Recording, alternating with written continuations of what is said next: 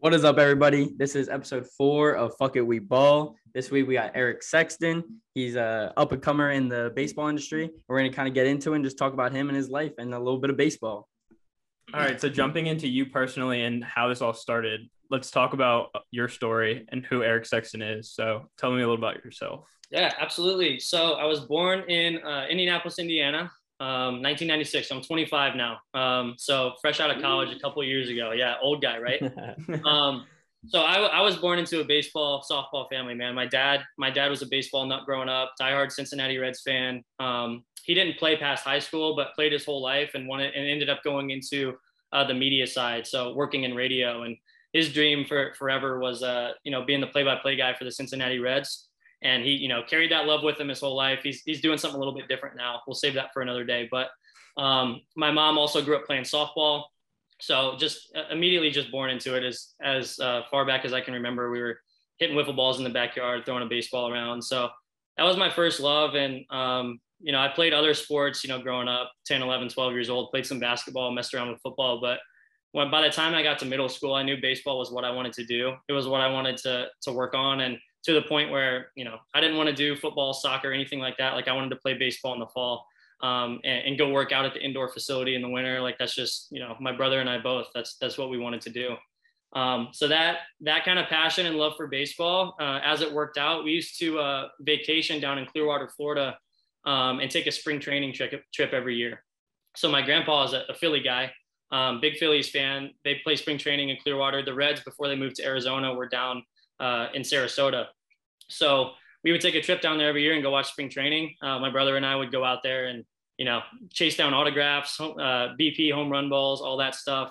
And we would go down there a couple times a year and fell in love with the area down uh, on the west coast of Florida, and ended up uh, after my freshman year of high school, uh, moved down to Dunedin, Florida, um, permanently, just my immediate family. And that was, that was really driven by, um, you know, my parents, A, being flexible with work and being able to make the move, but also knowing that uh, myself, my younger sister who played college softball, and then my younger brother who's a current college baseball player, they knew that's what we wanted to do. And uh, we were in Indiana, we were trapped in a basketball state, and we didn't have the resources, didn't have the really the weather to, to really uh, go at this baseball softball thing full time. So we went down to, to one of the big, the big baseball softball states, moved down here for high school. And that's really where it became a serious thing for me. Um, it was pretty eye-opening moving down to Florida. We went to one of the premier high schools down here, you know, state championship level program. I mean, guys, you know, my, I remember one of the first guys I saw at my high school, later ended up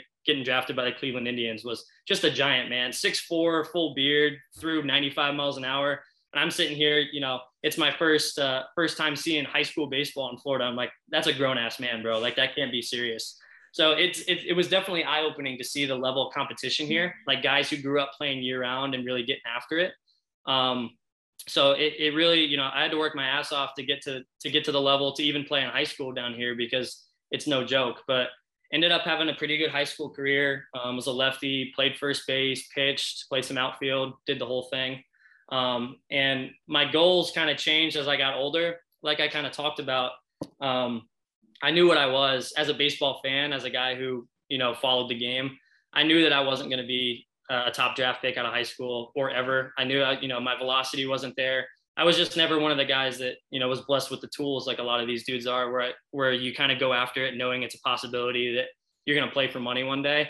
Um, so my, my main goal when looking for a school, um, and I knew I wanted to play college baseball. That was kind of my peak from the baseball side. Like, I just want to play in college. I know I'm not going to be a big leaguer, but just get me to college baseball, that I want to have that experience. Um, so that was like the priority, along with, uh, actually, I knew since I was like twelve, thirteen years old, my like dream job, my career goal was to be a Major League Baseball general manager. Um, and that's where, you know, along with playing the sport, like I would spend my, I'd get home from practice and it was get on M L B The Show and go in franchise mode and start wheeling and dealing and doing all that shit, you know, fantasy baseball, that whole stuff. And then, you know, like books and movies like Moneyball come out.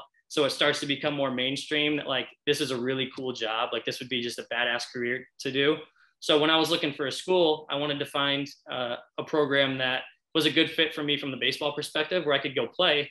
Um, but also I wanted to go to a really high academic school that was going to give me a chance to make some really good connections. And um, and, uh, you know, end up getting my foot in the door in a front office after the fact.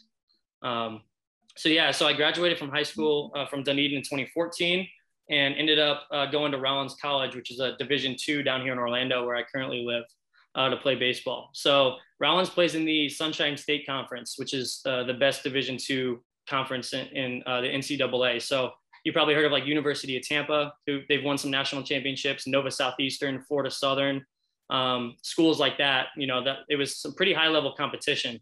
Um, and a lot of people don't realize, you think Division two, uh, but when you, when you go to watch these games, really the only difference is like the depth at the Division two level.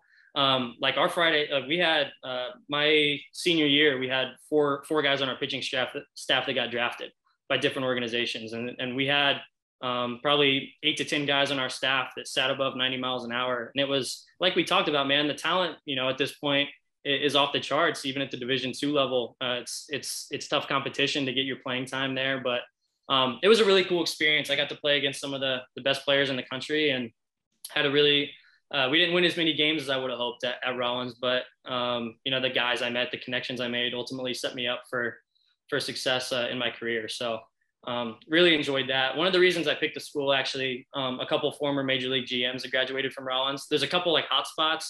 Um, when I, when I was doing my research of like, how do I, how do I get in the front office? Like, where'd Theo Epstein go to school? Where'd all these, where'd all these guys, like, what was their path? And um, at the, where it is now, it's a lot of Ivy Leaguers. Um, there's a school, Amherst, up in, up in Mass that uh, a lot of, a lot of G Ms have come from.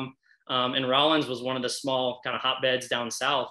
Um, where I got, I got to stay in Florida, go to a really high academic school, play baseball. It was kind of the, you know, the perfect fit for me. So I was fortunate to be able to walk on there. I didn't get a scholarship or anything like that.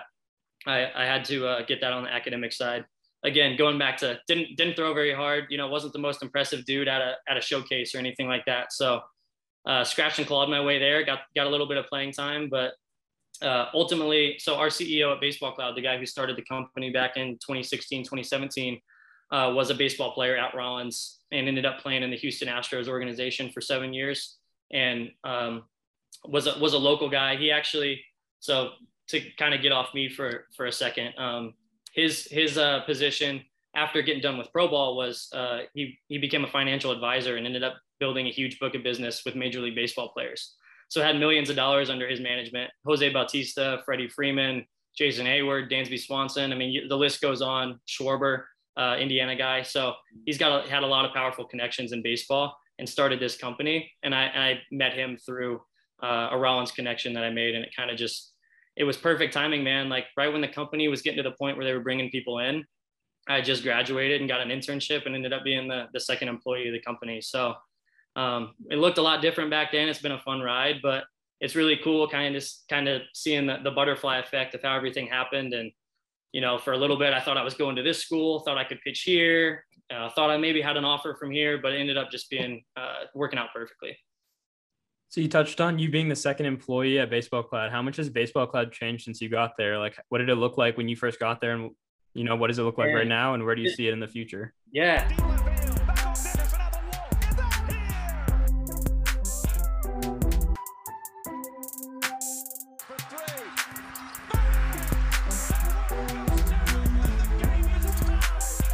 Absolutely. So when I first, so, um, you know, like I said, we're, we're not at uh, any, any sort of crazy office yet, but even back then, the first place I showed up to was a warehouse. Like our office was, we had a couple offices, um, but it was a warehouse that had a batting cage in it. And at the time I took my internship, the company was still learning about all the hardware that captures the information, because Baseball Cloud's a software company. We, we take the information that the radar guns and the cameras capture on what the players are doing, and we turn it into reports and player profiles and things like that. So it was a big learning curve, and it was something that was very new to everybody. So we did a lot of like, you know, I, I would show up to work and, uh, you know, hit balls, throw, throw balls at, at machines, trying to learn what all the numbers meant, trying to learn what the experience was like for a college or a pro uh, player or coach to get the, get the data captured and then see it.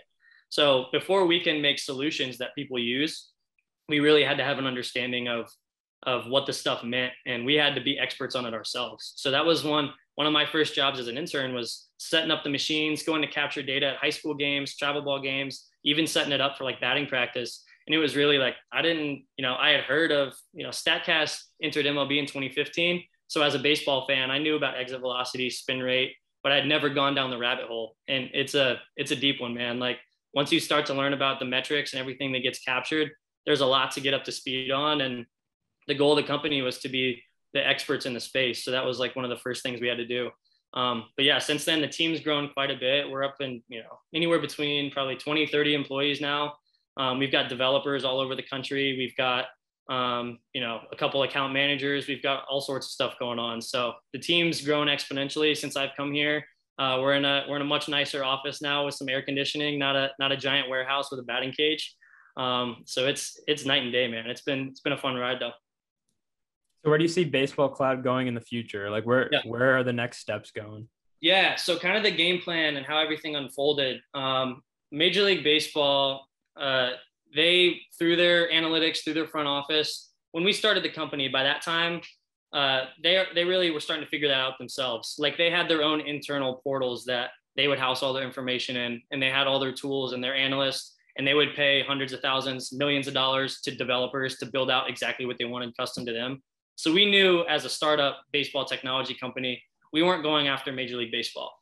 Uh, kind of the story to back up for a second, how the, how the company got started. So um, my boss, who I mentioned, our C E O, as a financial advisor, again, this is, this is a baseball dude, right? Like he, he was a, he was a catcher, minor league catcher, like hustler, like not, again, kind of like me, not a big dude, didn't hit home runs, like really had to, to grind his way up. Um, and had that kind of mentality, old school kind of dirt, baseball dirtbag mentality, right? Um, so he was one of those guys and ended up uh, through just all of his connections playing, ended up, like I said, building a huge book of business on the financial side. So Jose Bautista, the story kind of starts with him because he was going into an off-season negotiation with Toronto after a couple of his big years, and he wanted to get paid big money. And they were fighting him with this data saying that, man, you're getting older, your exit velocities are trending this way, you're, you're swinging and missing a little bit more. So they took the data and kind of spun it against him. And when uh, Kevin, our C E O, was in the room with him, seeing all this stuff, hearing what the team was saying, um, you know, he knew that he had to learn more about this information. It just wasn't a fair fight. Like they had access to all this stuff and he'd never even heard of it. Um, so through some of his connections in college baseball that he knew that were starting to use the analytics, he reached out and was like, hey man, I'm doing this stuff with Jose. They're throwing all these heat maps, spray charts, all this stuff at me. I don't know what it is. I know you guys use it at, you know, at the college level. Um, you know, tell me, like, what do I need to know? How do I help this guy out? And they told him, like, at the college level, they didn't have, uh, they didn't have the visuals. They didn't have the spray charts, the heat maps, the really cool stuff. All they had was just an Excel sheet that spit out the numbers to them. And it was just this ugly giant. If there was three hundred pitches in the game, it was three hundred rows, like dozens of columns of, of metrics. And it was just this ugly thing that you basically had to be a computer science, like coding guy to make sense of it. So they had in college baseball at the time, there was, you know, it had just rolled out in the big leagues and there was only like the top power five schools were starting to use it. Um, they got the machines, but they didn't have any software. So through that conversation, my boss asked him, um, if I made something like the Blue Jays have for college baseball, would that be a good idea? And the guy told him, like, if you did that, you'd be a billionaire with a B. That's like the quote he always uses.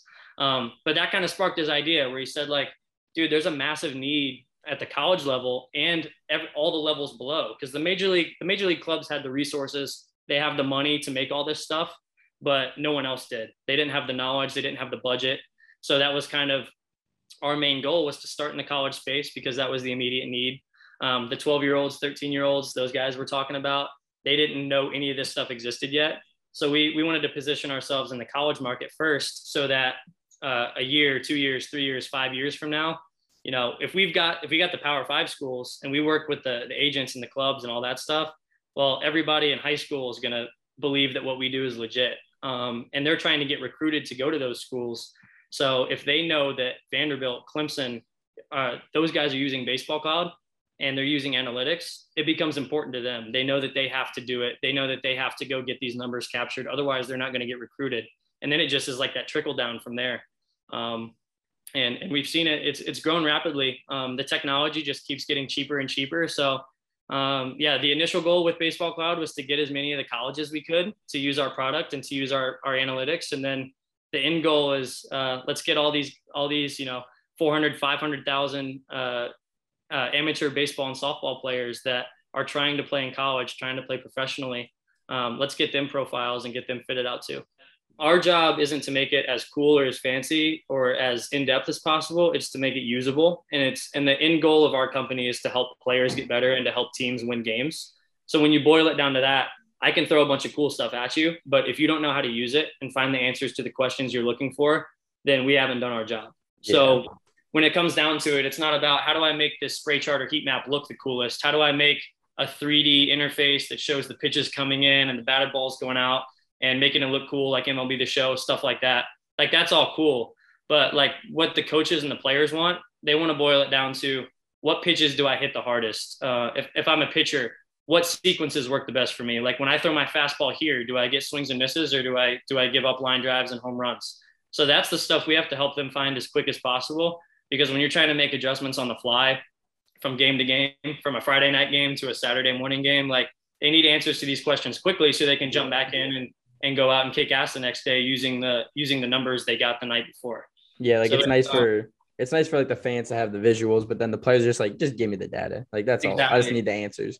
Yeah, and that's what we saw on the big league side. You know, where this all started in twenty fifteen with StatCast and the way major league organizations were doing it, um, it was all for fan engagement at first. That's like why they implemented it at the major league level. They wanted, you know, fans to see how fast guys were running, how how far they were hitting the ball, all that stuff. When teams started to get a hold of the data, they realized how valuable it was, and they were able to they were able to make decisions off of it and predict player value and, you know, and change their defensive positioning, all sorts of stuff, all off of that information. But where M L B got it wrong at first was they were they were keeping this stuff from the players. They were almost using it against the players to the point where if I'm, you know, if I'm playing in an organization, I wouldn't even see my data, but I know my my G M, my front office had it, and they were just going to use it when I was a free agent to to devalue me, right? Mm-hmm. Um, so the teams that were the first to to really use the data and provide it to the player and helping them get better, the Rays, the Astros, the Dodgers, Yankees, there's a couple at the top. Um, compared to others, and the rest of them have had to catch up in the last five years. But those, uh, you know, there's there's been books written about, you know, Houston, how they went from last place to becoming. And I know it's it's a different conversation with those guys now with everything that happened. But one thing they did really well, better than anyone at first, was they gave this information to the players, and they did a really good job of explaining it to them what the, what all this stuff means and how they can use it on the mound. And they were always the most prepared dudes when they went out to pitch and and all that stuff, regardless of what happened. That's just one example. There's millions of them, but yeah. yeah. So like, that's kind of our thing. We wanted, you know, when, when we entered, uh, when we started the business, it was like, we want this to be for the players. Um, not, not for, not just for the coaches, not just for the, the general managers, but we want the players to be empowered by it and use it to get better. Like growing up, like playing baseball, I never had access to any of it. I, I would have loved to, to see how this could have helped me if I had this information, especially in college.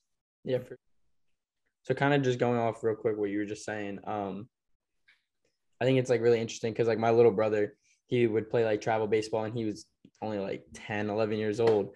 But like mm-hmm. the, the one organization that he was part of, like it, when they're in the cages, they have like all this like um, just all this data that they can use, like yeah. velocity off the bat, you know, um, why that, can't like yeah, bat speed, like there's sensors you put on the knob and it tracks how your bat's moving, all that stuff. It's just like they have everything that you like you would see like watching a major league baseball game, and I'm like, they're ten years old. Like when I was ten, I had nothing. Like I was just out there exactly. just swinging. And that's that's the other thing too, when it goes back to, you know, people saying like this stuff's a bunch of bullshit. Like, are we really getting exit velocities on ten year olds? Like this is a joke. These kids are like having so we're we're kind of like we have to toe that line of, you know, eventually like starting in the college space and working with pro teams and all that stuff that we do, agencies, all that stuff.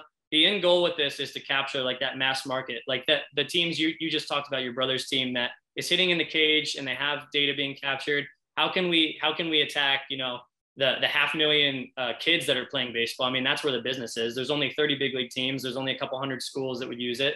So like at the end of the day, if we're trying to go, Uh, you know, go to the moon with this company, as everyone likes to say, we've got to make sure we provide something of value to the mass market, like people like that. Um, so that's one thing. Like, man, when you're when you're that young, it's really about trying to you're trying to have fun. You're a kid, you're playing baseball. So how can we gamify it? Like we've got, and that's that's something we're working on right now. Like we've got products that, you know, big league teams are using. That's like a three D baseball where you can put your grips on and track uh, how you're releasing it, you're spinning it, all of that stuff. Like we're, we're, we're going down the road of how do we make this same product cool and usable for a ten year old? Cause that's way too advanced, but mm-hmm. Like if I'm a ten-year-old and I'm throwing a bullpen or if I'm getting a pitching lesson, how cool would it be to have a T V set up next to the mound? And if I threw my hardest pitch of of the bullpen, like you've got like fire emojis coming up, or you've got some big leaguer coming on the screen telling them good job, or whatever the case might be. Like that's kind of, that's kind of the stuff we're we're working towards, is like, how do we make it cool, not too complicated, but make it fun for the little guys? And then as they grow up through the game, and then, okay, now I'm a serious high school prospect. I'm trying to play at Clemson. I'm trying to play at L S U. Well, at that point, you've got to kind of step up and and really use it as as more of a, a training tool as opposed to just having fun with it. So it's kind of, you know, the the the goals of what the data does, it kind of changes as you as you grow up as a player.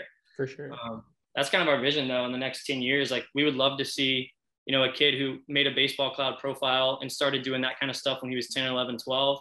And then he was getting data tracked through, maybe his high school had it. Maybe he went to a perfect game tournament and they had data there. And he can just follow his whole career on Baseball Cloud all the way up through where he played in high school, college, travel ball. And you can just kind of see how you progress year to year. Like, man, this is when I made my big jump in velocity this summer. I can see it like outing to outing. I went, I had a growth spurt. I, I, I changed my, my windup or whatever. And I just like, you can go back and, and see all that stuff. Um, so we think that's going to be really cool in the future when it gets to that point.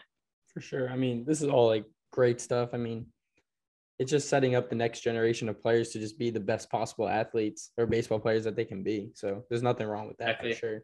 Exactly. And as someone who went through the recruiting process, you know, that's something we're trying to improve too. Like knowing where you, where you're a good fit. I know that's every time you go on a visit, you know, the school is going to tell you, you know, they're going to give you a whole runaround. You're going to play, you're going to start, whatever, whether that ends up happening or not, you never know.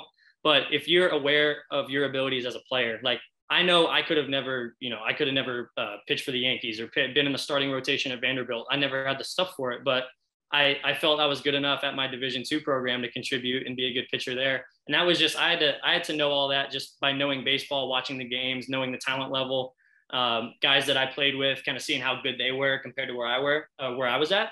But that's the stuff we can do now. Like uh, we're seeing at the college level, like they'll run camps and turn the machines on and use Baseball Cloud reports. So like if I'm a fifteen year old and my goal is to play, uh, you know, at University of Michigan, I can go to their camp, leave with a Baseball Cloud report, and it'll tell me, where did I rank in the camp next to all the prospects that are trying to go there? Where, where's my uh, fastball spin rate compared to the Friday night guy at Michigan? Like if my goal is to hit cleanup for these guys, or if my goal is to be the closer, like I should know how far I have to go, you know, hard numbers, like see where I'm at. Um, I think a lot of people have, and parents especially, have a have a, a, a different idea of where their where their players are at compared to what the numbers would say. And that's one of the coolest things about it, man. The, the data, the numbers don't lie. You can't really spin them. It's it is what it is.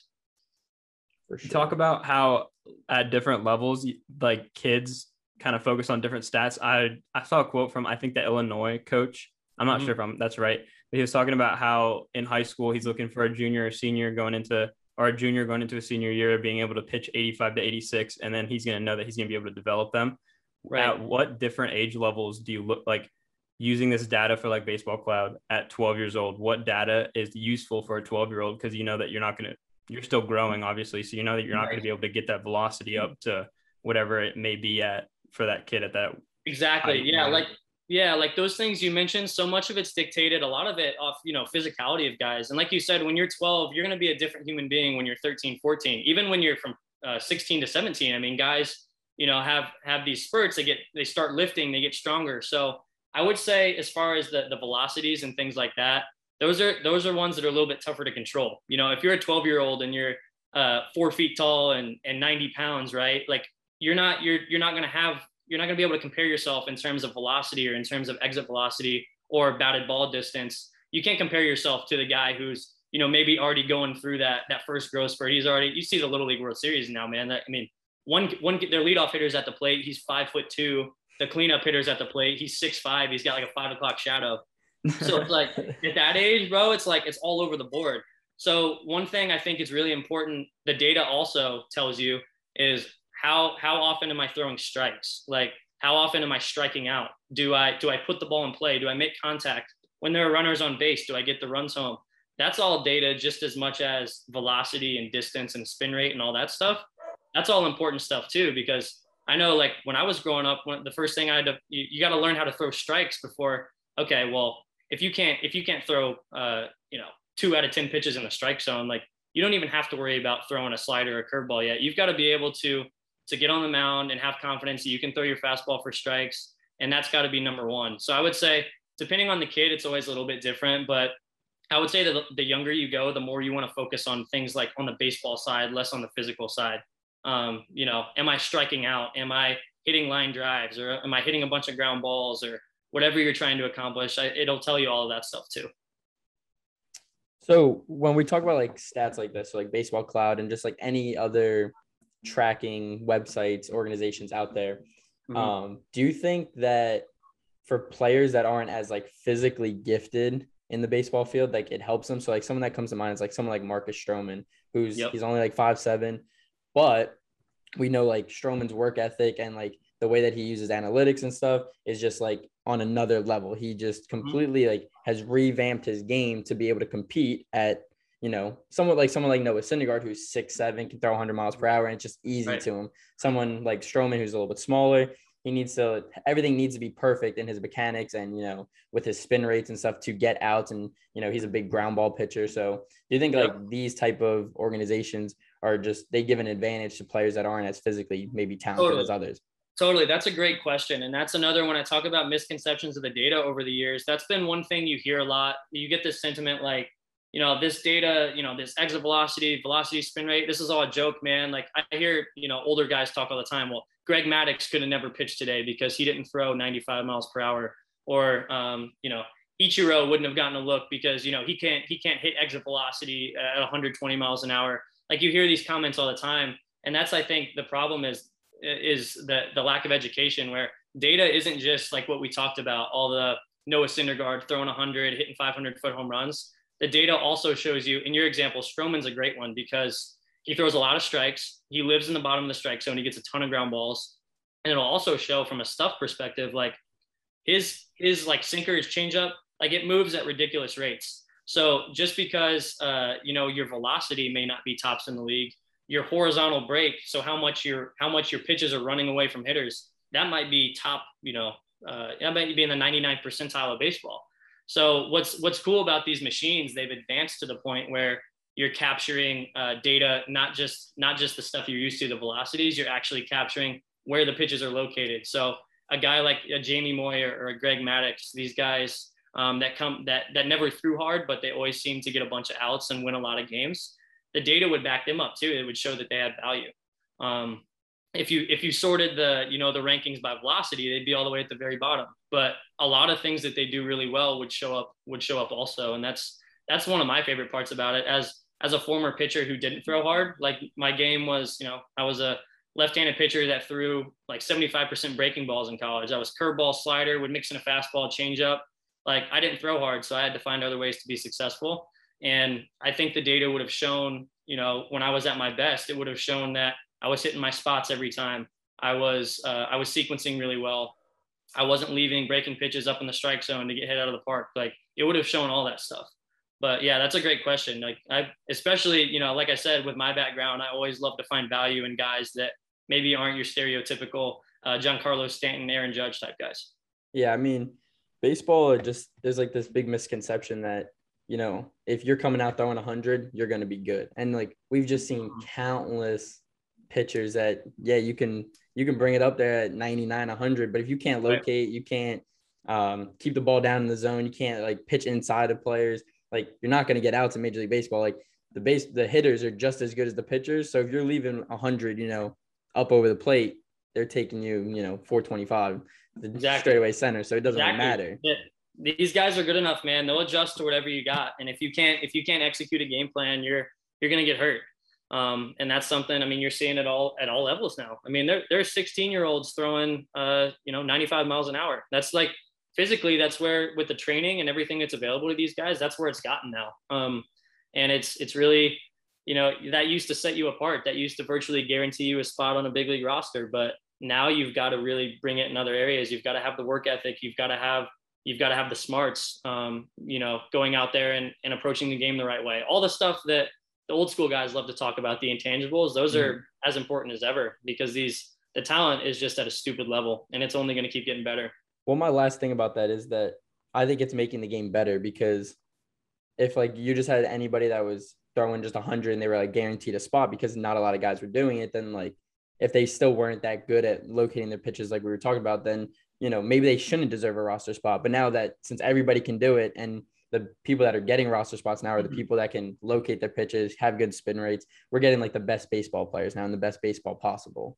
Right. Yeah, I totally agree with that. And that's something too, where the the guys who do hit those big numbers, those high velocity guys, they're still going to have the benefit of the doubt to some degree, because the data does show that if you can spot that one hundred miles an hour, well, now it's game over, right? I mean, you become, when you've, when you've got the high end stuff and you've got the high end execution, you become Jacob deGrom, you become Garrett Cole, like you get to that uh, forty million dollars a year level. So I think there's still that aspect of, well, if this guy throws one hundred, but he totally sucks, he he gets hit all over the yard, he walks everybody, well, he's, he's going to still probably linger around a little bit longer, because everybody still thinks, man, if we get this guy right, if we can, if we can get him to repeat his delivery and he starts, he starts throwing strikes, like we got something here. So that's where, like, when those guys struggle, they still kind of, they, they tend to get that, you know, that extra love where it's like, all right, we're not releasing this guy yet. He's got something that's really special and we're going to try to maximize it. Whereas if you don't have the stuff and you don't, and you don't execute it and you're not having success, well, there's less of a reason to keep you around. So I'm not, I'm not sitting here saying that like velocity, exit velocity, things like that don't matter. Those are tools and those are things that are highly sought after, and they'll, they'll keep you around a while when, when you're not playing so well. But ultimately, like you said, man, you got to get it done in the games when it matters. Of course. So when we talk, like you just talked a little bit about um, before they had like base uh, baseball cloud or like the heat maps and like mm-hmm. the things to make it all look nice, it was just really like Excel sheets. Um, yeah, I can pull one up if you guys want to see it. I don't know if that, if that, sure. uh, yeah, for sure. Why not? Yeah. Um, that'll, if you want to, if you want to enable the screen sharing, Braden, I'll, I'll get some stuff pulled up to maybe make it a little bit, uh, visually better. Yeah. You guys will see it when you first, uh, when I first pull this up, you'll be like, dude, like how could anyone even get any value out of it? Um, it's just really, really messy, dense, the whole bit. Um, but yeah, I mean, that was, you know, you, you're having, uh forty, fifty year old baseball guys trying to figure out how to learn S Q L and R and Python to try to like basically give average spin rate to their pitchers, because they knew it was important, they just didn't know how to use it. Well, that's kind of where my question was going to go. Um yeah, let me did you did you do anything uh with like R, Python, etc.? Like do you like when you were in uh college, did you like kind of learn it a little bit, or like are you learning so, it more now, or is it kind of like you don't even really need it at this point? So yeah, good question. I skipped over that pretty important part. So my my major in college was uh, I had two majors, business management and economics. um I thought that was like the way to go. I was a little uneducated in like the trends of where baseball was headed. If I if I could go do it over again, I probably would have thrown like a computer science minor in there to learn how to code, because I'm seeing how important it is. Luckily, I'm in a position now where I'm more customer facing and I don't have to do all the development. We've got guys that are much better and smarter than me that have been doing that for years, um, that handle all that stuff. So luckily, um, it would have been a nice skill set to have, but I don't use that day to day. Um, so this is like the the sheet that I'm telling you about. So like this was a game, uh, looks like, yeah, a twenty nineteen game between Georgia and Vanderbilt. There you go. Here's Kumar Rocker, um, started for Vandy that day. Um, but all of this stuff during a game, there's someone up in the press box tagging it, telling the machine who's hitting, who's pitching. And then they've got to tell them, Uh, was it a fastball, slider, curveball, changeup? They got to tag the pitches. Then they've got to tell the machine that was a foul ball, that was uh, a ball in play, fly, fly out. So all of that stuff is tagged by a person. And then this is where the data starts. Um, so it just goes. So this is like, this is why our company exists, because we had baseball people trying to figure out how to get value out of this. And this is like the ugliest, like dumbest thing ever, to have to go in and, and hit equals average on velocity and sort and filter and all this stuff. It's, it's garbage. So, you know, we, we built the thing where you can drop this Excel file in and it turns it into something pretty that, that baseball guys can actually talk about. It's just so crazy to look at this. It's just so yep. much data that, I don't know, when you like are just watching a game, especially if you're, I mean, I don't mean this in like a bad term, if you're just like a casual yeah, and you don't really like, you don't really think there's so much behind each pitch. You just think, oh, this man's just throwing a baseball to a batter. But there's yep. just so much that goes behind it. And I don't know. That, I mean, just that Excel sheet kind of shows it. It's just, it's insane. Yeah, yeah, exactly. And that's kind of where we, we had to get it to the point where, like, there were Power Five, you know, Division One baseball players that they had, you know, these machines up at their park, and uh, it was, they were, after every game, they would just, you know, their coaches would send them um, just a, a group of their Excel files. So that was the data they had access to. Um, and, you know, that was the only option back then. Like, they were lucky to, you know, to even get that, like that, that was like the high end of college baseball, was the players are getting those Excel sheets. So we got it to the point where now if I'm a college baseball player, I log in, I've got all of my games up here on Baseball Cloud, and I've got all of my data here, all my spray charts, heat maps, and all that stuff. So this is where you can start to go down the road of, you know, I want to see all my pitches that I threw to left-handed hitters in two strike counts. And I want to see, did I put those in good spots? Well, you can go to filters and you can, you can find all that information. You can hover over pitches and learn about the, the velocity and spin rate. And I could spend like two hours with you guys just on, on the cloud stuff. And I won't do that. Uh, I know we got, we got limited time, but it just, it just goes, you know, we're just trying to answer as many questions as possible for these guys. So instead of them having to look at uh, twenty Excel files for their, their twenty starts over a season, it's just all thrown in here, and they can see all their pitches in one place and, and learn what they do well, what they don't do well, and try to get better from it. Would you say that the Major League Baseball version is like something like Baseball Savant? Yeah, that's a, so that we get a lot of inspiration from Savant. So Savant, like we kind of touched on, Savant's made primarily for fan engagement, but it does mm-hmm. a lot of stuff really well from the development side. It, like when we talk about answering questions about your performance, like whenever I want to learn about a player, I go to Baseball Savant. So that's mm-hmm. a, that's a great example. And that's where all the data lives. Um, all thirty Major League Baseball teams have their own internal Baseball Savant where they store all of their stuff and all their proprietary stats, formulas, information on players, contracts, you name it. Um, so we, that's a, that's a great thing to bring up. Um, anyone watching this that's interested in data or analytics and on the baseball side that wants to get into it, Baseball Savant's the first place to start. Um, Major League Baseball's done a great, great job of making all this information available to fans and making it a really cool experience. Um, but even Baseball Savant, if you took your average college baseball coach player and took them to Savant, it would be a lot for them to handle. It's so, so we try nice. to, we try to take, we try to even, yeah, even for, even for fans like us who are really into it, it's a lot. Um, there's stuff that I, I can't find. I can't navigate it at times. And I, I'm literally in the industry. So there's a lot there. So our goal with Cloud, where some of the stuff on Savant might be cooler, our goal wasn't to make it cool. It was to make it usable and make it to where they can find the information they're looking for. Well, I know on, I, I mean, you can kind of see it on your website too, and Baseball yep. Savant, like when you just bring up a player in the top right, it has like um, their percentile rankings. Yeah. But, and I don't even necessarily know what all of them mean, but I know what colors mean. Like if you're red, you're like the redder, the more red you are, the better you are, the more blue that you are, the worse you are. So right. like if I'm just like sending something to like my family's group chat for talking about like, I don't know, Jacob deGrom, whatever. And I'm just like, he's really red. That's good. I don't know what it means, but it's good. So like color coding things, like it's, that helps out like the casual fans or like people that don't know, but like even like someone like us, like, like you said, it's, it's still a lot for us even. And it's easy to get caught up, especially like, and in the world that I live in, like baseball Twitter, there's a lot of like ego involved. Everyone wants to be the smartest dude in the room. Everyone wants to make the coolest shit, like make it flashy, make it this, make it that. At the end of the day, if it's not helping players get better, if they don't know what it means, then it's worthless. Like it's cool, but it's worthless. And, and we're not trying to make stuff that's worthless. And like you said, a big thing to focus on, colors, like big text, big, this is like red, bad, green, good, red, good, blue, bad. Like, honestly, not that all these guys are dummies, but really, you only have so much time in the day as a as a baseball coach or a player, especially on the college side. They've got all this stuff to do, plan for practice, recruit, manage budgets, all that stuff. They don't have time to learn, you know, they don't have time to spend eight hours a day after work trying to learn about all this stuff. We've got to put it in their face and make it like they know exactly what they're going to do the next day at practice to make these guys better, because they got on Baseball Cloud and they learned this guy is struggling with this, so we're going to go in the cage and work on this for two hours. Like, it's got to be like that. Yeah. So kind of switching gears a little bit, keep it baseball related. Yeah. Um, are you a Reds fan still, or now that you live in Florida, are you like a uh, fan of like a team down there?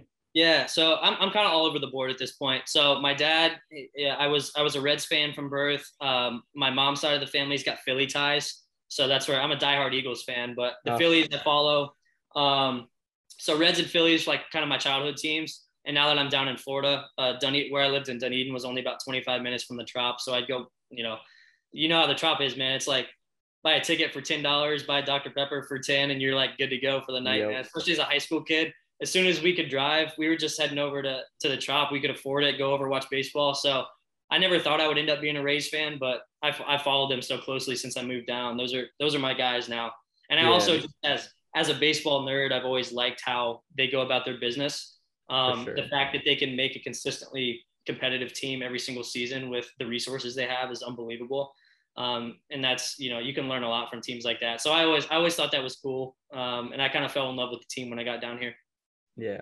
So what do you think about just like the landscape of baseball right now? I mean, like where the standings sit. Um, I mean, talking about the Reds a little bit, uh, they're, they're making a nice little push for the wild card. Fun, the, man. the Padres have a tough schedule down the stretch. So yeah, yeah, absolutely, dude. No, it's baseball's in a great place. Um, you know, you've got your teams that, you know, that sold at the deadline that are, you know, like you're, the Cubs fans, I feel bad for, I know a lot of them. Um, So, you know, you've got some teams going through that, but no, like it, it's very, it's very stacked at the top. Uh, I follow the A L East pretty closely. Um, the Yankees are coming on now.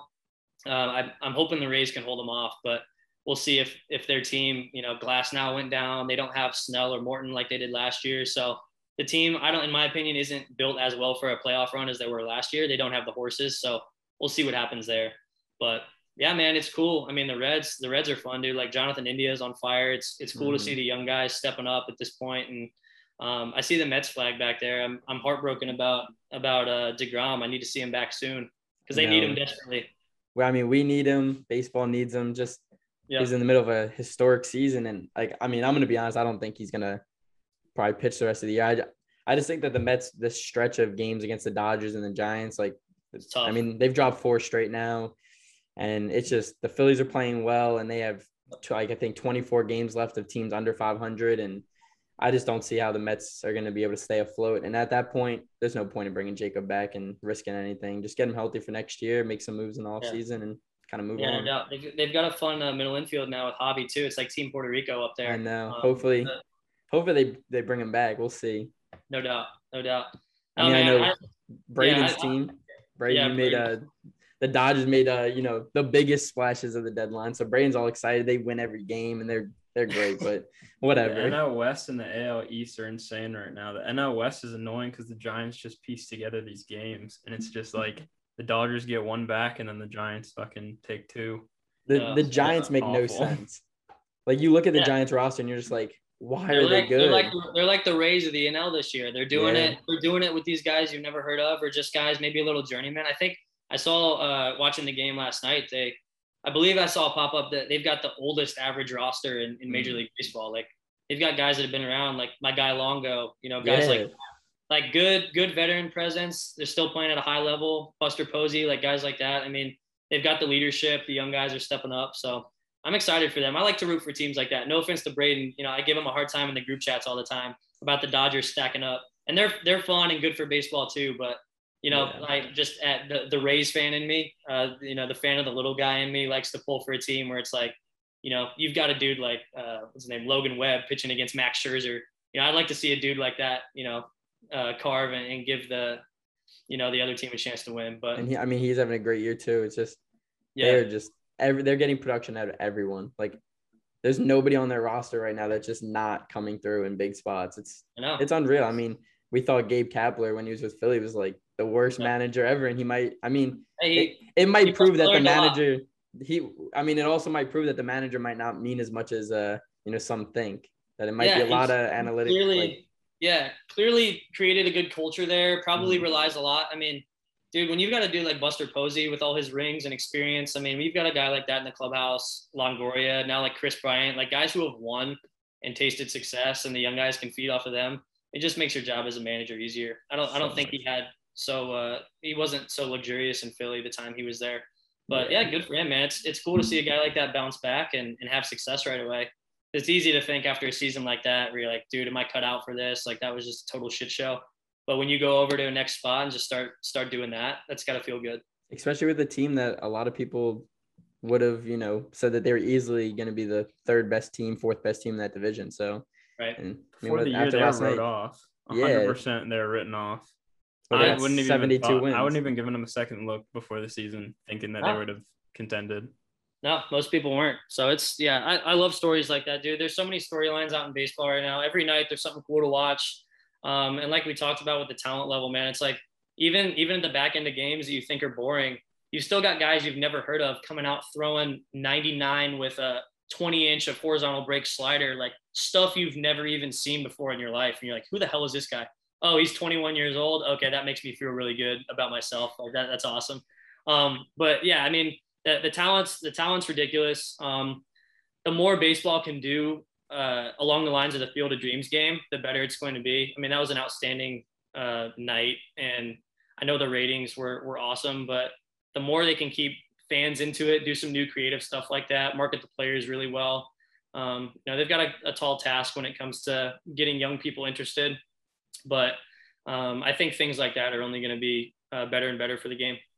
If the game's sure. in good hands right now, especially with the young players like Shohei, Acuna, yeah. and Tatis and all them. But then you also have the game in the hands of Rob Manfred, who's we're going to jump into another topic, which which is spin rates for this season. So right. yeah, as, I know that we've had this conversation in the group chat, but what's your thoughts on spin rates for this season? Because I know that spin rates have dropped, dropped significantly, and you said that you're a baseball nerd, of course. So sure. I know you probably um, have a pretty strong opinion on that. Uh, you know what? It, it it definitely got to the point where, like, because this is something that's in the rule book, but it was just overlooked. Like, we just know guys do it. It, it is what it is. It definitely got to the point with some of the substances, like you're looking at like spider tack and things like that, where it became less about like pitchers really just trying to find a grip, was more about like they want to throw strikes and they want to not have the ball slip out of their hands when, you know, they're pitching uh, in the middle of July and it's one hundred degrees and they're sweating and they've got rosin and they're just trying to get a grip on the ball. But I think it did get to the point, like guys are starting to get uh, millions of dollars worth of contracts based on numbers like spin rate. So of course that's going to lead us down the road of, dude, how do I get better spin rate? How do I, like, if I just get to here, I'm going to get paid. Right. So same, same type of stuff with like the, the roids and stuff like that is almost like, I'm going to do whatever I can while it's the Wild West to get paid, to be as nasty as possible, to get paid as much as possible. So I, I agree that I think uh, the line was crossed when it came to substances, and it was getting to the point where it was less about controlling the pitches and more about like, like really they, they had a competitive advantage against the hitters. But what I didn't like about how it was handled was the fact that it was implemented in the middle of the season. Um, and uh, the uh, Trevor Bauer, which I know that's a cuss word right now, but um, you know, Bauer bringing up a, a lot of points about in the off season when this was discussed, the pitchers and the Players Association was told that this was something that was, uh, they were going to collect baseballs this year. They were going to do like, like what I do, data collection, try to figure out uh, what, what stuff was being used, what impact it had. They were told, we're just going to, we're going to toss some baseballs out. We're going to run tests. We're going to get a full season's worth of information. And then when the collective bargaining agreement rolls around in the off season, when we can meet on this stuff, we're going to come to a decision about what the rules are going to be moving forward and what the punishment's going to be. That's what those guys were told.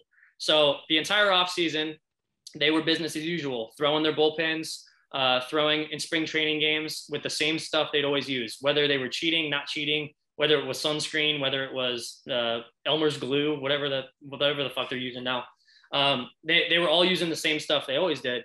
And for, the, for them to just drop the hammer like that midseason and say, you know, starting in two weeks, if there's any, any shit on the ball, you're, you're gone for ten games. Um, that's what I have a problem with. I think it should have waited till the offseason. Um, and as a Rays fan, I'm incredibly biased to see, you know, Glasnow said it, it threw him off, um, having to switch his routine. He was, he was a, I think sweat, sunscreen and rosin guy. So he would spray the sunscreen on, get a little bit of tack and then, and then go. Um, and that was all, you know, according to him. So just as a, as a fan and wanting to believe these guys are like telling the truth, when he says that, uh, he just quit cold turkey because he didn't want to get suspended and he felt things differently in his arm. And it ultimately he thinks, maybe not led to an injury because like he said, he goes, I'm six, seven, and I throw a hundred miles an hour. Like there's a lot of stuff that can go wrong when you're, when you're that powerful doing that kind of thing.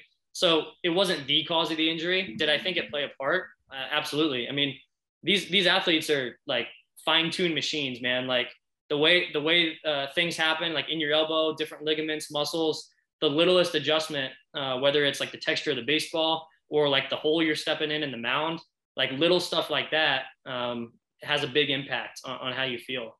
Um, so I, I really don't like the way it was rolled out. I wish they would have waited. I think where they're at in the offseason with having to do a new agreement with the Players Association and the league, I think it was a perfect time to address it. And the fact that they just rolled that out, I think was total bullshit in my opinion. Yeah, no, I mean, I definitely agree. I thought the big thing that Tyler Glasnow said that um, I kind of agreed with was with him completely just stopping using any type of uh, substances, it made him feel like he had to grip the ball tighter.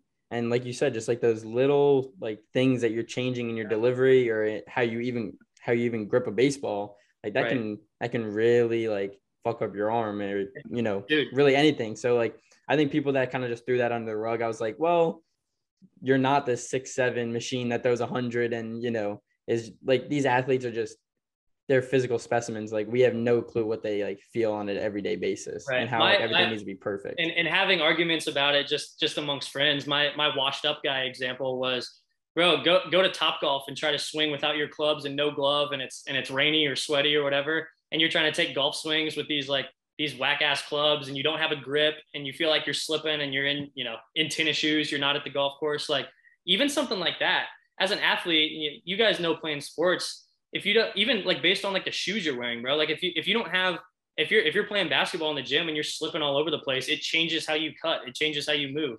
And it's like, there's a lot of, I think, um, you know, parallels in with this example in baseball that, you know, you get used to doing things a certain way, you get used to equipment um, that you use, allowing you to make certain movements or do certain things. And it's the same thing with as a hitter, if, if hitters weren't allowed to have pine tar, they've got to grip the bat tighter. They, they probably feel like if, you know, you can't take a full swing if you feel like you're going to throw it into the third row every time you're taking a hack, right? So you see guys all the time, they break a bat, bat boy brings out a new one. What's the first thing they do? They go to the on-deck circle, they fucking lather it up, you know, rosin, big, you know, get it, get it to where they're, you know, feeling good. I mean, that's uh, feel is like one of the biggest things. And it, when you're playing at that high of a level to, to screw with that in the middle of the season, I think was just, it was just completely wrong. For sure. Is this going to be, do you think this is going to be looked at as like how steroids are looked at? Like how people look back at Barry Bonds' career now and go, well, he was using steroids for every single one of his home runs. Like obviously, like, Trevor, there's videos of Trevor Bauer obviously using sticky stuff of when he was on the Reds. So, like, do you think that this is going to be looked at as now his Cy Young is a little bit tainted because of this ruling, and moving forward, there isn't going to be any pine tar or any sticky stuff allowed, yeah. so that it's not I, going to be allowed in baseball? I can't, I can't speak for everybody. Me personally, um, I'm not going to look at these guys any differently. Like, the, you hear it all the time. Like, if you ain't cheating, you ain't trying. It's been Back cheating's been a, cheating's been a part of baseball since its inception, man. Like, you guys.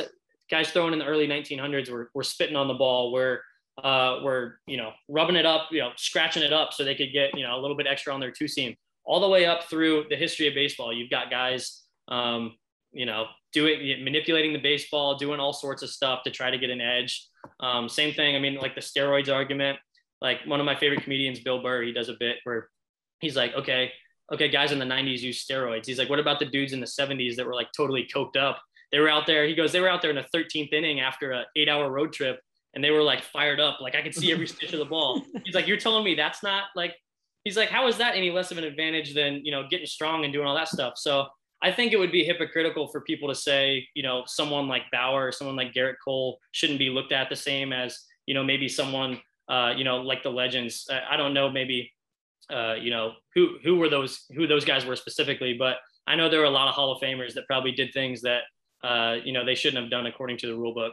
So personally, I mean, you've got all the, all the hot take people on Twitter are going to say shit like that. But personally, I don't think, you know, it's just an era of baseball. It's just, it's, it's the era they, they played in. And I feel the same way about the steroid guys, but we can, we can talk about that later. Yeah. I mean, the whole like cheating in baseball, like you still have to be good at baseball, like for like steroids to work. You can't just be like absolutely ass. Like just because right. you get a little bigger doesn't mean that you're actually gonna be able to like read a curveball out of the pitcher's hand and be able to hit it. So like I don't know, like someone like Barry Bonds. I mean, I love Barry Bonds. I thought he was great. He's he's one of my favorite players ever, and I'm glad. You know, as far as like uh, like a controversial take, I guess I have would be. I think all those guys that that met that criteria, to, you know, on the playing field should be Hall of Famers. Um, whether or not they should be treated the same in the Hall of Fame is a different story. I think they could put them in a different section or put a, you know, put something on the plaque that notes that, hey, this is, you know, the allegations or what was found against them. Like going to the Hall of Fame as a baseball fan, to me, it's, a, it's, you know, it's honoring some of the best guys who have ever played, coach, manage, all that stuff. But to me, more than anything, as a fan, it's a, it's a baseball history museum. You want to be able to, you want to be able to go in there and from day one of baseball to now, like you want to learn the story of baseball and all the different things that happened. And I think to completely ignore an era of baseball one that actually was, uh, you know, pretty lucrative for the league as far as ratings, attendance, things like that. Like, I want to go to the Hall of Fame and learn about that. You know, I want to go there and see all of those baseballs. I want to see Mark McGwire, Sammy Sosa stuff. I, I don't want like, like, you know, I feel the same way about Pete Rose. He's a, he's a, he's a part of baseball history, you know, whether you disagree with what he did or not. Um, I don't think you can exclude those guys from a museum like that. If you want to put them in like a, you know, disgraced section of the, the museum, or if you want to put like an asterisk on their plaque, or if you want to put like a paragraph at the bottom, hey, this guy, you know, uh, broke the rules, was banned for life, you know, bet on baseball, you know, total no-no, like all that stuff, like throw whatever the fuck you want on there. But like, I want to see Pete Rose stuff. I want to see Bonds, McGwire, Sosa, uh, Palmeiro, like all those dudes. Like, I, I think they should all be in, and they should just embrace that that was part of baseball history. They don't have to condone it, but don't act like it never happened. I think that's stupid. For sure. Yeah, to be honest, like M L B profited from all these eras. They they profited from the steroid era. They they profited from this home run race from Mark McGwire and Sammy Sosa. They knew, like everybody knew what was going on. Everybody knew that people were taking steroids. For years, people said Barry Bonds is taking steroids. Everybody knows it. He's not getting suspended or anything. But then as soon as he's done playing, it's a big like ordeal. He's not going into the Hall of Fame, all this stuff. And I think that it's bullshit because the M L B profits from all these events going on. They profit from all these home runs being hit. They profit from the T V ratings from it. And then they're just going to turn their backs on them as soon as they're done taking the money from it and be like, nah, you weren't a part of baseball because you cheated, which is complete shit, to be honest. Yeah, no doubt. And the worst part about it is, and people say it all the time, there, there are steroid users in the Hall of Fame already. They just didn't get mm-hmm. caught. They Maybe they didn't pop the positive test, or maybe – Uh, you know, who knows, who knows what happened. Maybe they were doing something that wasn't tested for back then, but it's tested for now.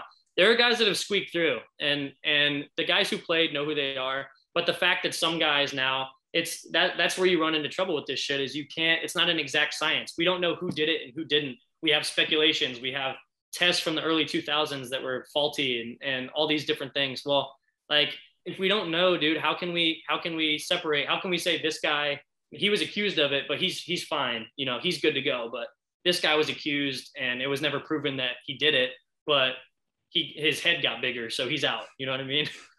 That kind of stuff. I, I don't know. I think it's a, you know, it's a slippery slope you go down. I just, as a fan, I want to, I want to see everything.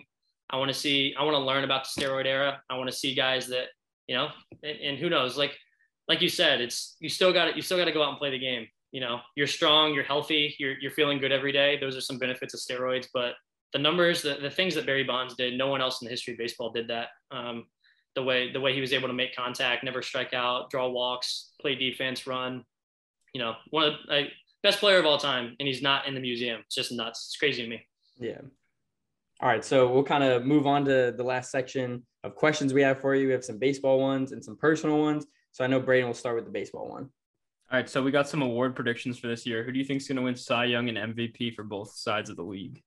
Oh, that's a good one. Um, M V P, first guy, no-brainer, Ohtani. Um, he's he's doing something that, you know, only really one guy in the history of baseball has done at this level. He's he's a special dude. He's doing it on both sides of the ball. I think that's I think that's just a runaway. I feel bad for Vladdy because he's like putting up triple crown type numbers, but he's he's up he's against. up against unfair competition, bro. Like he's, uh, you know, Ohtani's like, he's, he's the dude right now. So I think that's a no brainer. Um, on the N L side, uh, you know, Tatis seems to be, at least is my guy, where if you look at all the numbers and now that he's healthy again, it was looking sketchy there for a minute, but um, you know, he comes, he comes back playing outfield and hits two bombs in his first game back. So it, it clearly looks like he's not going to miss a beat.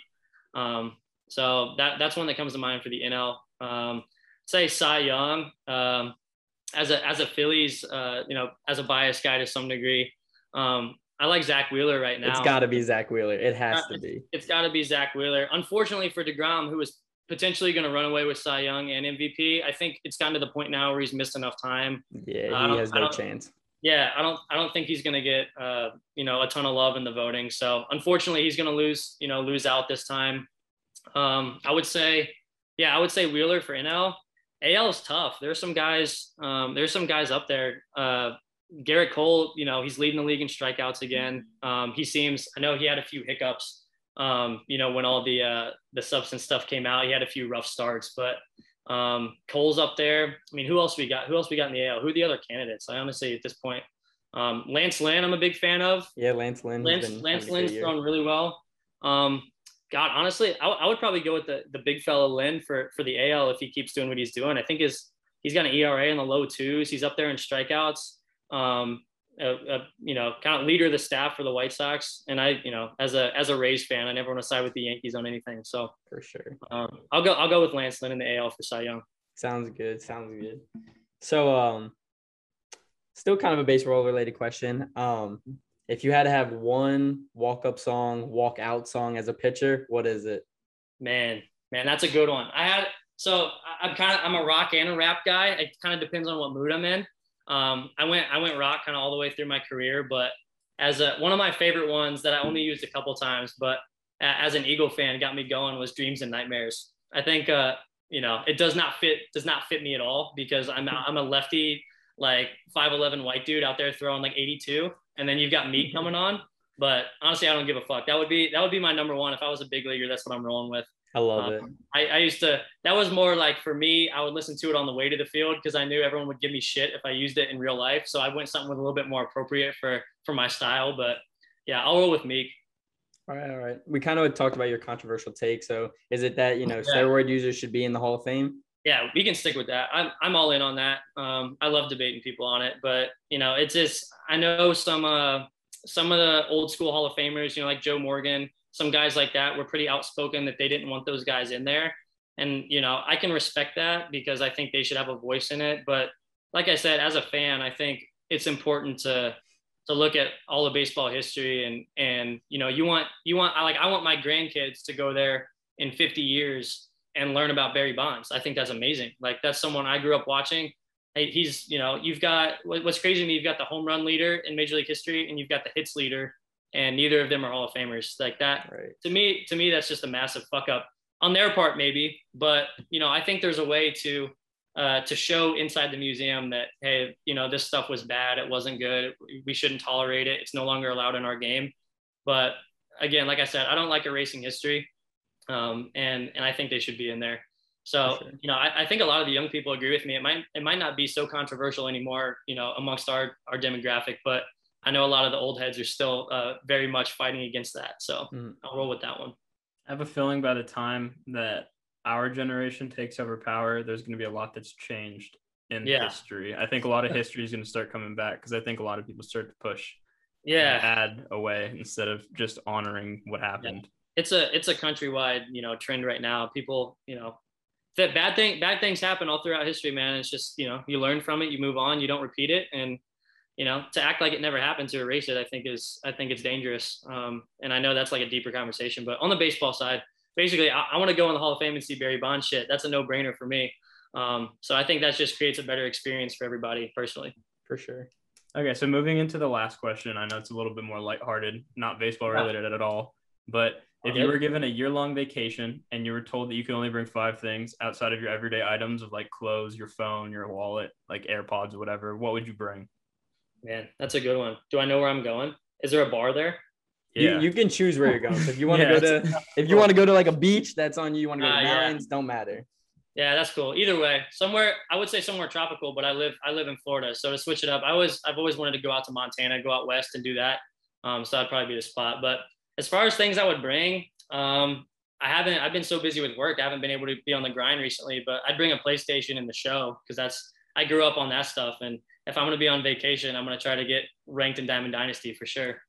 Um, I'd bring probably uh, some sort of like wiffle ball, ping pong, spike ball, some shit I could play. Like I'm competitive. So that's how I like to pass the time too. If I'm not getting pissed off at my PlayStation, I'm trying to, to compete with somebody in something else. So something like that. I grew up on wiffle ball, so that would probably be the thing.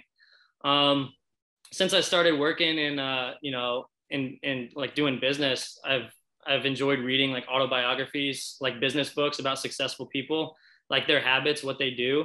Um, that's something I'm trying to do more of, le- less of the dumb shit like PlayStation and more trying to, you know, read, read some stuff that can help me out. So I would bring some books like that, you know, um, just like, you know, how to be successful in life, you know, autobiographies about people that have built million dollar businesses. And it's amazing to, to, to read some of these stories. These guys start with nothing and, and build these empires. I think that's cool as hell. Um, I would bring some Eagles gear. for sure. If I'm going to go out there, if I'm, if I'm out there for a year, I've got an N F L season I got to prepare for. So I'm one of those fans that, that, that gets all decked out and shit. So I'm going to, I'm going to bring my whole wardrobe out there, make sure to get some Eagles fits off for when they're winning fourteen games this year. Um, Whoa, that's controversial. That's controversial. That's why I saved it for the end. So you can't argue with me. Um, shoot. What else? What am I at? Four? Is that four yep, thing? Yeah, one, one more, more thing. Oh, what else do I like? Maybe like a deck of cards or something. I love blackjack, gambling. I've got, you know, I'm a, I'm a degenerate to some degree. So uh, yeah. Betting on sports, playing blackjack, stuff like that. I think that's cool. So bring some of that out there. Awesome. I mean, those are all great things. So we want to thank you for being on the show. Like, you gave us a, a ton of time. This is awesome. We learned a lot about, you know, what you do, where baseball's kind of going as a whole. And mm-hmm. I mean, we can't thank you enough. Um, I mean, you're more than welcome to come on the show whenever. Love it, man. No, I love what you guys are doing. I'm pumped to see you guys growing this thing. I, I'm not as athletic as your last guest was, so I apologize to anyone that was expecting another one of those guys. But, you know, if uh, if anyone wants to learn more about analytics, how to get your foot in the door, you know, for the younger guys, you know, people that listen that are still in college, maybe wanting to get in the industry, um, you know, you know where to follow me. I'll have these guys put it up there, and I'm happy to answer any questions, because that, where I was at in, in school trying to learn more about this stuff, like the best advice I got were, were from people that were in it and have been through it. So I'm always happy to talk about this stuff and help, because because I love it. So thanks a lot, guys. I appreciate it. Yeah, no problem. Yeah, thank so you. This is episode four of Fuck It We Ball. We'll see you guys next week. Thank you.